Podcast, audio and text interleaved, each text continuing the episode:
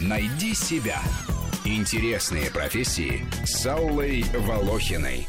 Мастер чайной церемонии. Профессия это, конечно, официально ни в каких реестрах не значится, но тем не менее на нашем рынке существует, ведь чай наш любимый национальный напиток. По объемам потребления чая Россия стоит на четвертом месте в мире после Индии, Китая и Турции. А само слово «чай» пришло к нам из китайского языка.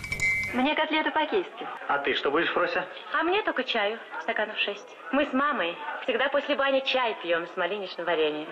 Китайская традиция чайной церемонии варенье не предусматривает, и это раздвигает наши культурные горизонты. Ведь у нас привыкли пить чай с сахаром, лимоном, конфетами, баранками и печеньями, с бутербродами в любой компании и в любое время суток. Пик интереса к китайской чайной церемонии, пожалуй, пришелся у нас на годы, предшествовавшие кризису 2008 года. Открывались китайские рестораны и клубы, организовывались чайные церемонии на экскурсиях выходного дня. В магазинах продавались наборы из принадлежностей для чайной церемонии. Они пользовались популярностью в качестве подарков к дню рождения или 8 марта. В то же время в самом Китае молодежь начала больше интересоваться газировкой, при том, что традиционно в стране чай относят к семи вещам, потребным ежедневно, наряду с дровами, рисом, маслом, солью, соевым соусом и уксусом. Вернее, относили. Тем не менее, до сих пор по воскресеньям в ресторанах Китая собираются семьи полным составом с бабушками и дедушками. Они приходят пить чай, укрепляя таким образом семейные ценности. Мам, дай варенье. Угости Катю. М? Это из райских яблок, я сама варила. Катюш, а у вас райские яблоки растут? Ой, конечно, вы знаете, мы их столько наварим, что потом целую зиму никак не можем с бабушкой съесть. А как вы их варите? Мам, ну что ты ей-богу, ну кому это Ну интересно? что-то, Юра, очень даже интересно. Вы знаете, мы сначала варим сироп из Антоновки, а потом уже все вместе. Сироп из Антоновки? Да. Как интересно. Петь, ты слышишь? Сироп из Антоновки.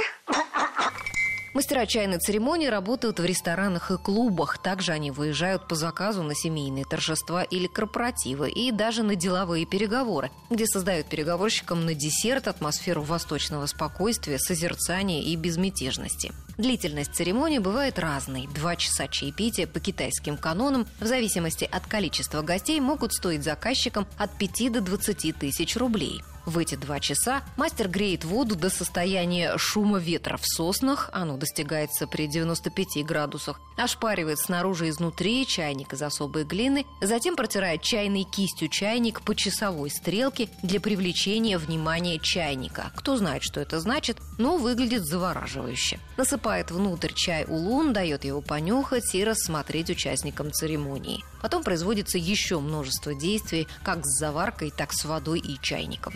Хотите чай? Нет, для начала надо долить. О, А теперь чуть-чуть качните и понюхайте. а пить когда?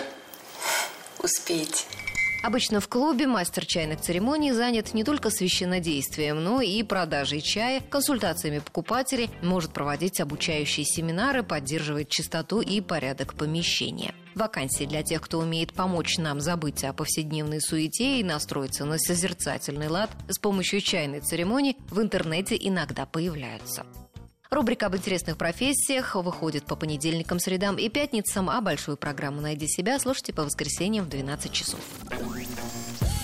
Найди себя. Интересные профессии с Аллой Волохиной.